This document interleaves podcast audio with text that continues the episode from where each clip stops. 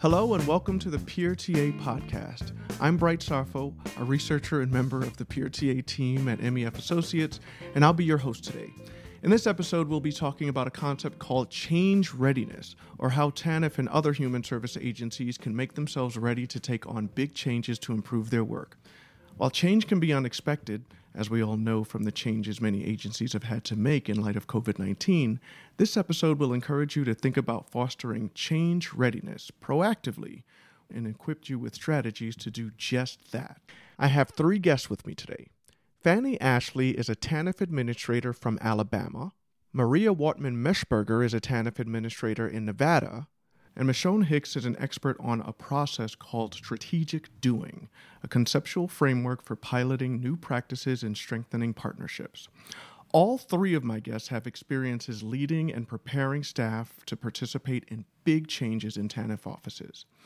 I'll be asking each of our guests to share a bit about a recent change they led, spanning from implementing a new coaching model to transitioning to telework before COVID to rethinking the way human service agencies do strategic planning in a more active, inclusive, doing oriented way. We'll be highlighting concrete strategies that you can borrow to jumpstart readiness for change back at your own office or wherever you're working these days. My first guest is Fannie Ashley. She's a program manager for the state of Alabama at the Department of Human Resources. She manages what's known as the JOBS program in Alabama, which is part of the TANF program there. Alabama was part of a project that the Federal Office of Family Assistance funded to test out a new coaching model to case management. This model would be tested in eight TANF agencies throughout the country. While the overall project was federally funded, each state had discretion in how they selected offices and staff to implement and manage the change necessary for these pilots. Fannie and her team wanted to take the staff perspective into account, so they developed an anonymous survey to explore concerns from the staff about participating in a pilot ahead of any formal training in the new coaching model. Fannie's going to speak with us today about our first concrete tactic for change readiness using assessment tools to gauge staff's readiness for change, and using the results to tailor training and support for that change. All right. Okay, so I'm just going to jump in here. Um, well, to start off, um, tell us about the survey you sent out to staff in advance of the pilot. Well, of course, initially when we decided we were going to do it, there was a memo that was sent to all of the counties and so, as as information to let them know that the, that Alabama had been chosen to participate. However, we knew immediately at the point that after the directors all agreed, the county directors is who we sent the memo to, asking if they would be interested in having their staff participate. But but that wasn't to me that wasn't the stopping point. That was actually just the beginning because county directors are are certainly are are important in the process. But we knew the important people in the process were frontline staff and their managers. And so we really wanted to know how they felt felt about this. And and so we decided that what we would do we would develop a survey. We had seven questions, I believe, that we surveyed the counties on and it was done anonymous. We we sent a letter to the counties and said we want your input. We want your um, your real concerns. We want to know what issues you have here. The things that worry you most about the fact that you're going to be a part of a pilot. Those those are the kinds of things. And we want you to know that this is going to be done anonymously, so no one will know what your answers are. What did you ask? Our first question was Which of the following represents your greatest concern about implementing new approaches to conducting your work? And 29 out of the 56 said their greatest concern was receiving clear guidance on how to get the work done. 19 of them, um, I mean, 19% said that they were worried about increased workloads. The next question that we asked was Have you personally participated in a a county level pilot in the past, and 48% said that they had not. The real answer came when we asked what their experiences were with those pilots. They were not good. we knew we had lots of work to do. So, how did the information that you received actually shape the way you prepared staff for this big shift to coaching? Well, normally when we're going to to uh, make a change, we write a memo, send it out, and say, here's what we're going to do and how we're going to do it and when we're going to do it. In this particular case, we wanted to do something different. So basically, we decided that our first step was building trust, and that was our responsibility, and we needed to do it face to face.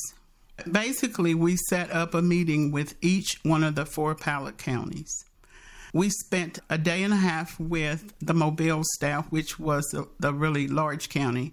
We spent a day in Dallas County and a day combined because the small counties were so small. We did those two counties together. And the good news is they were right next door to each other. So that worked out really well. But basically, we went in and we talked about why we felt like this, uh, the pilot that we were about to institute, was important. And finally, we talked about it from the perspective of who we were, of who we had signed on to be, and how we could make a difference in, in the kinds of statistics if we invested the poverty rate, the participation rate, the denial rate, all those things. So, if you had to tell other organizations to do just one thing to prepare for a big change, what would you tell them? Assess, assess, assess. All the time, continually, never stop. Um, assessment is crucial in figuring out where you need to go. If you don't, if you don't assess, know where the issues are, know what people are feeling, know what the struggles are, know where the potential landmines are, I believe going face to face, doing the survey and getting it done anonymously was was was the best thing to do because people were honest in what they had to say. They shared concerns that I don't think they would have shared if we had sent a survey to the county and said complete this and turn it into your supervisor. So that I think was the right thing to do. Um, taking those surveys, looking at them, hearing their voices, giving empathy to what their concerns were letting them know that their concerns were important, and then helping them to take ownership for all of this as we went out to the counties and, and said, here's this new project that we're wanting to do, here's why we're wanting to do it, and and and in helping them to identify who they are, what their gifts are, and what they've chosen and selected to do. Okay, so ownership, making sure that voices are heard. Um, I mean, what do you think the staff appreciated the most? Well, I think the staff most appreciated the fact that we didn't just send out a memo and say, here's what we're going to do. That we took the time to come to each county to say, here are the results of your survey. And, and we, we did it in a PowerPoint and we put it all up there so they could see. We think these are legitimate concerns. We want you to know that we're going to keep these in our forefront as we move forward so we don't make the same mistake. We also um, then uh, gave them specifics about how we were going to address that. Those are the comments I've heard from them that they appreciated the fact that we heard them and, and that we listen and that we're accessible to them. Fannie Ashley is a program manager for the state of Alabama at the Department of Human Resources. Fannie, thank you so much for your time today. Thank you for the opportunity.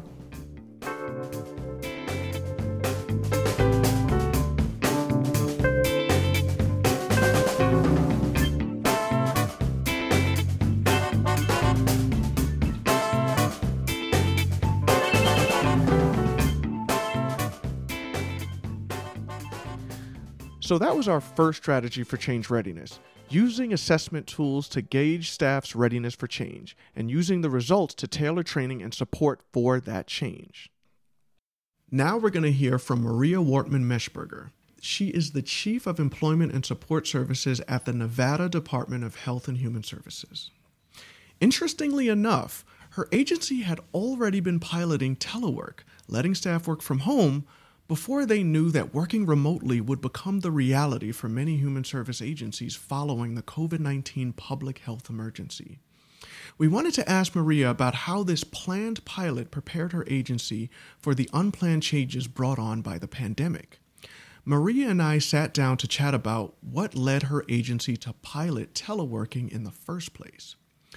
As you'll hear next, really putting staff experience and well being at the forefront of agency innovation efforts not only led them to take on this incredibly proactive and lucky teleworking pilot prior to COVID, but it also helped them prepare staff to weather the post pandemic changes. They did this by listening to staff knowing what they needed, and helping them feel prepared and supported to take on shifting circumstances. Maria is here to present the second concrete tactic for change readiness, putting staff well being at the forefront of agency innovation efforts. Well, we're glad to have you on, but just to uh, get started, um, can you give us a quick overview of just the initial uh, initial telework pilot, just pre-COVID? Um, so prior to uh, COVID, um, our agency was um, working on a telecommuting pilot. Um, it happened, hmm, I can't say exactly, I'm going to say at least a year ago. And um, one of our staff members was um, involved in a certified public manager's course, and his project was to do telecommuting and do that project. so they started the pilot with our quality control unit where they selected members to work from home. Um, there was a lot of development of forms and paperwork and um, getting that all approved and then getting them to home. And we were coming towards the end of that pilot. and they were asking that that could continue for those staff. And, um, and then COVID 19 hit, and um, the whole agency kind of went telework. Mm-hmm. right, and they they certainly weren't, weren't alone, right? Um, yeah. So I guess I'm I'm curious, like, what was behind the the the initial effort to move to telework? Like, what what initiated the pilot? Why did you guys want to do that kind of work? I think our agency just was ready for to try something new, and um, this individual came up with a great pilot um, and put the work into it. And he was able to do that and um, show the success with it. Right. Okay. So you talked about. Um, you talked about certain document approvals. Um, can you talk a little bit about some of the work around? Just go into that a little bit more. So we needed people to be able to sign off and say that they agreed. It's an agreement form that you agree to, you know, do your work at home and you agree confidentiality, um, ensuring you know that your computer and your work things are locked up and in a safe, secure place. Okay, great. Um, and it, it, it sounds like just bringing it back to the um, pilot and that work. Um, would you say that there was some sort of feedback uh, loop about you know i mean in this case what works about teleworking and you know you know feed that back into the to the agency is that sort of a process um, yeah when i know when they were doing the pilot they were definitely getting feedback from the staff that was participating and finding out what was working the staff loved it um, they really enjoyed it um, so much so that they did want to extend the pilot okay. when it was coming towards the end i I don't believe they wanted to come back into the office. um, yeah, I can imagine. Um, so, in spite of all these preparations, like I don't think anyone was quite prepared for the changes that COVID nineteen brought on. Um, so it would be helpful if you could just take us inside your agency um, when you received the news that folks would need to start working from home. Well, that one really did happen fast and furious. Um, we had a week, and they said you need to have your staff home uh, by the end of Friday. Come up with a plan, and we're going to get this going. Make sure you fill out these forms. and um, and find out this information from them. Do they have reliable internet access? Do they have a computer at home? Do they need to take um, our uh, state equipment? Um, do they have, you know, do they have a cell phone? Um, how are they going to communicate back? Um, and it was like, okay, we're going to figure it out. Um, our IT staff, um, they did a phenomenal job, and it was get them home and come up with a plan for your specific unit, and that's what we did. okay, okay, so this is this is interesting. So, what's the extent to which you were prepared to deal with um, certain challenges or just prepared to move on to this teleworking phase given that pilot so if you could just give us an idea of what what were you prepared for and and let's start there well i think one of the big things we were prepared for um, were the forms we we had the forms um, i do know we we were a few agencies actually reached out and said, Do you guys have anything? What are we supposed to use? And so we were able to provide those things to those other agencies so they could do it as well. Um, and I think we kind of knew um, the IT requirements. What, what kind of system access? What, what, do you, what do we need in certain areas to be able to do that? All right. So there was a lot to think about.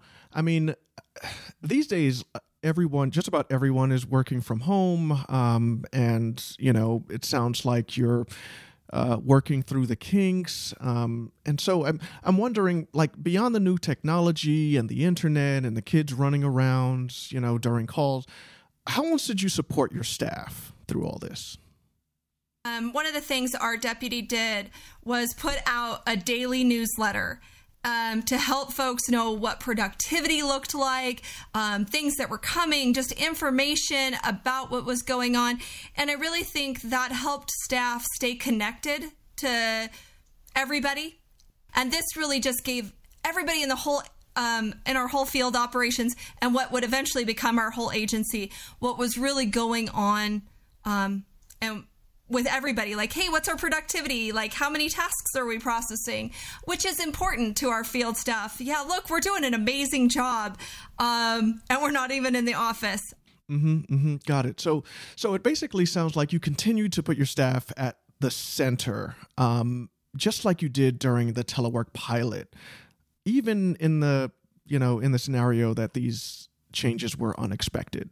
Um, so, do you think some of these changes will stick around uh, once you return to the office? Um, I do. I I believe. Um, I know there's already been talks that um, some staff um, may get to permanently telecommute. We have to have in-person services. I mean, that's what we do, human services. Um, so um, definitely, we'll always have people in our office, but I think there'll be definitely some more options for people to work from home. This has been great. I appreciate it, Maria. Thank you.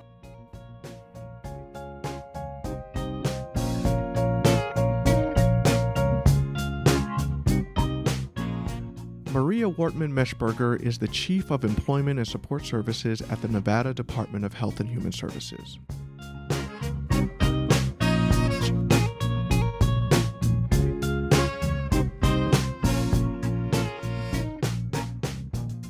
So, Maria just gave us insight into the second strategy for change readiness putting staff well being at the forefront of agency innovation efforts. My next guest is Michon Hicks, an expert in a process called strategic doing. Michon is a teaching fellow at the Strategic Doing Institute, which is at the Agile Strategy Lab at the University of North Alabama. Michon has implemented strategic doing to facilitate multiple change initiatives at the DC Department of Employment Services. This has included using strategic doing to coordinate WIOA integration across multiple agencies. Michon is here to present the third and final concrete tactic for change readiness, using the step by step strategic doing process and specifically the upfront steps. So, Michon, could you start by giving us a broad overview of strategic doing? What's your elevator pitch? I got it. So, strategic doing is, is an approach that allows organization groups of any um, entity to be able to identify their assets very quickly, to formulate their um, future around an appreciative questioning, to link and leverage those assets to be able to come up with actionable items and develop an action plan, and then be able to actually do something which results in a pathfinder project that that group can really look at over a period of 30 60 or 90 days and say we actually did something and here's the results of what we did and let what did we learn from it? What did we gain from it? Where do we go from here? All right thanks. That was a great overview. So i understand that there are these like 10 skills of strategic doing. Can you just run us through those 10 skills? What are they basically about? Right so there, there are 10 targeted skills that build on one another. So it's really about based on four questions you know what could we do together what should we do together, what will we do together, and then in the next 30 days, we're going to check in on what we have done right? So it really so just think you put yourself on a 30 30 and i'm and so those questions kind of guide the work that you're doing within this 30 day cycle right? So the first skill again is coming up with your ability to have an invitation to an exciting inspirational conversation then you're going to create a psychological safe space to have that conversation that is the difficulty because many people don't trust certain environments so you got to create a psychological safe space. So that has to do with the location that you pick. Many times we move conversations to universities or libraries or churches because guess what? People feel safe and they feel trusted in those environments. All right, so basically, people have to feel comfortable first. That seems to be the first step. So, what's the next step after that? The second skill is framing conversations with the right questions. So, really coming up with having a deep conversation about so you're inviting people to a conversation that's really what it's about i'm not asking you to come to a meeting necessarily i'm asking you to inviting you to a conversation about whatever it is and once you invite people to come to the conversation it should be something that's inspirational and exciting because those are the people that you want to be able to be a part of the coalition of the willing. So if you're asking people and this is what we find if you're asking people to come to a conversation to say hey how can we lower crime rates? Or how can we fix a problem? That's not inspirational to people. That sounds like tried, tested, and the same old ideology that people have heard from years. If you invite people to a conversation that says, this conversation or this convening is going to be about making sure that every child in our community has access to digital resources in this entire county. That's what this conversation is about, right? That's a very different conversation. I'm excited to go to that conversation, right? Right. Okay, so it sounds like these framing questions, they're designed to sort of build build excitement and get people ready for change. So what's the next one? So the next skill would be moving into identifying those assets. Many of us have hidden assets. And you know, if you and I were on a strategic doing team, hey, you know, I design great newsletters and you might be a great um, guitarist. So if we're planning a community event, then those other skills and assets we have might come to bear. But we'll never know that unless we sit down and have a conversation about what assets we bring to the table, right?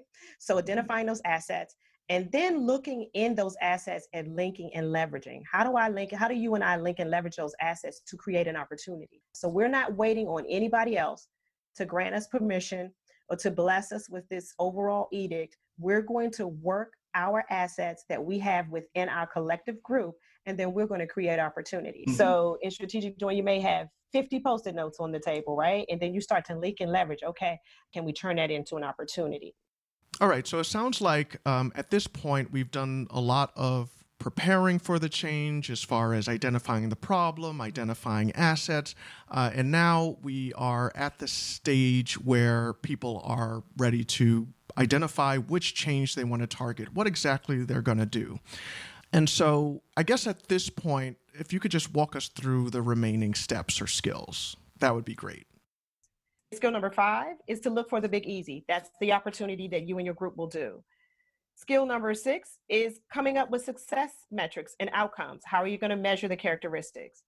Skill number seven is um, start slow but go fast, launching and learning your opportunities. Skill number eight is drafting a short action plan. That's where your team is eh, aware of what action items you will be taking. Skill number nine is setting your 30 30 and your meeting time. And skill number 10 is the gentle nudge and promoting and reinforcing your group. Okay, all right. So I think I got it. So basically, it sounds like uh, within this process, those first few steps are about really getting people ready for change or this idea of change readiness, getting them prepped. And then it also includes, just in those latter steps, um, actually undertaking the change itself, sort of, you know, holding people accountable and things like that. Um, so I guess my question is, when does the light bulb go off for people in this process? You know, what what really gets people excited, and what tends to be the most helpful? That's a, a great question. I think we see the light go light bulb go off in some for some people the light bulb bulb goes off just at the convening when the invitation is sent in a different way right? Because mm-hmm. it's the way they re- they're not used to receiving information that way. So they're just curious because they've never had an invitation that has been built in such a way. So they're just curious in and of itself to see what it's about. And once they walk in the room they're kind of and, and they're going through a session you know, the light bulb for them is like, hey, this is something different and I want to be a part of it. But I think the crux of it is, is when people start to see the linking and leveraging of opportunities is when the light bulb goes off. Because you can do that in relatively 30 to 60 minutes in that time slot. And people are amazed at the number of opportunities that they have created at the end of an hour, right? I mean, they might have walked away with, I've seen engineers walk away with 200 opportunities because they were just that energized with the people who were around the table with your asset, with your 3D printing, with your, this is what we could do. Yeah. So, I mean, I think that's when the light bulb goes off in the linking and leveraging. Assets mm-hmm. is a revealing stage, but the linking and leveraging really, really is when people, uh, they have an aha moment. I see. All right. So to wrap up, where can people go to find out more about strategic doing? You know, definitely get the book, reach out to the strategy lab. Mm-hmm. I mean, mm-hmm. you know, I think getting somebody trained, it will go, you take that one person that goes back into your organization that's trained in strategic doing, and they can change the entire organization just by training other people and doing it. So I think that's a, a, a great opportunity as well. Okay, uh, Michon, this was great. We cannot thank you enough. Thank you so much. We appreciate it. You're quite welcome. Michon Hicks is a teaching fellow at the Strategic Doing Institute at the University of North Alabama.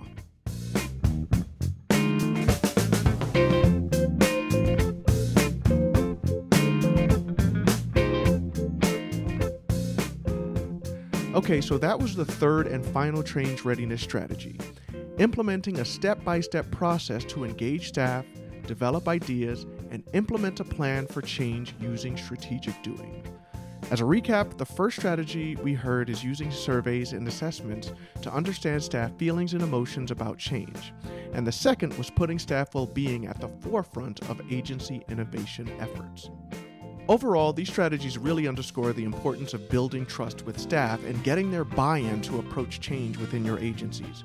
I hope these strategies have given you an idea of how you can be prepared for big changes as you consider ways to strengthen the work you do.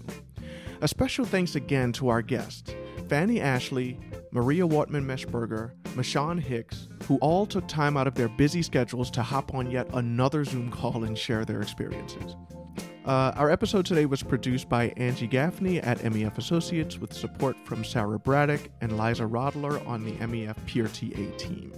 The Peer TA team is led in partnership between MEF Associates and Manhattan Strategy Group.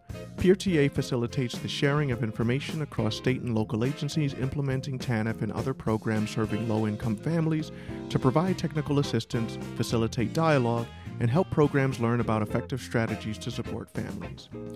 You can learn more about Peer TA on our website at peerta.acf.hhs.gov, where you can also submit a request for peer based technical assistance related to any of the topics discussed on this podcast. The music tracks used in this podcast are Blue Highway, Downtown, and Slot Car by Podington Bear from the Free Music Archive under Creative Commons licensing. Support for this podcast comes from the U.S. Department of Health and Human Services, Administration for Children and Families, Office of Family Assistance. The views expressed in this podcast do not necessarily reflect the views or policies of the Office of Family Assistance, the Administration for Children and Families, or the U.S. Department of Health and Human Services. Again, my name is Bright Sarfo. Remember, any idea can be a new opportunity. I hope that you listen in next time on the Peer TA podcast.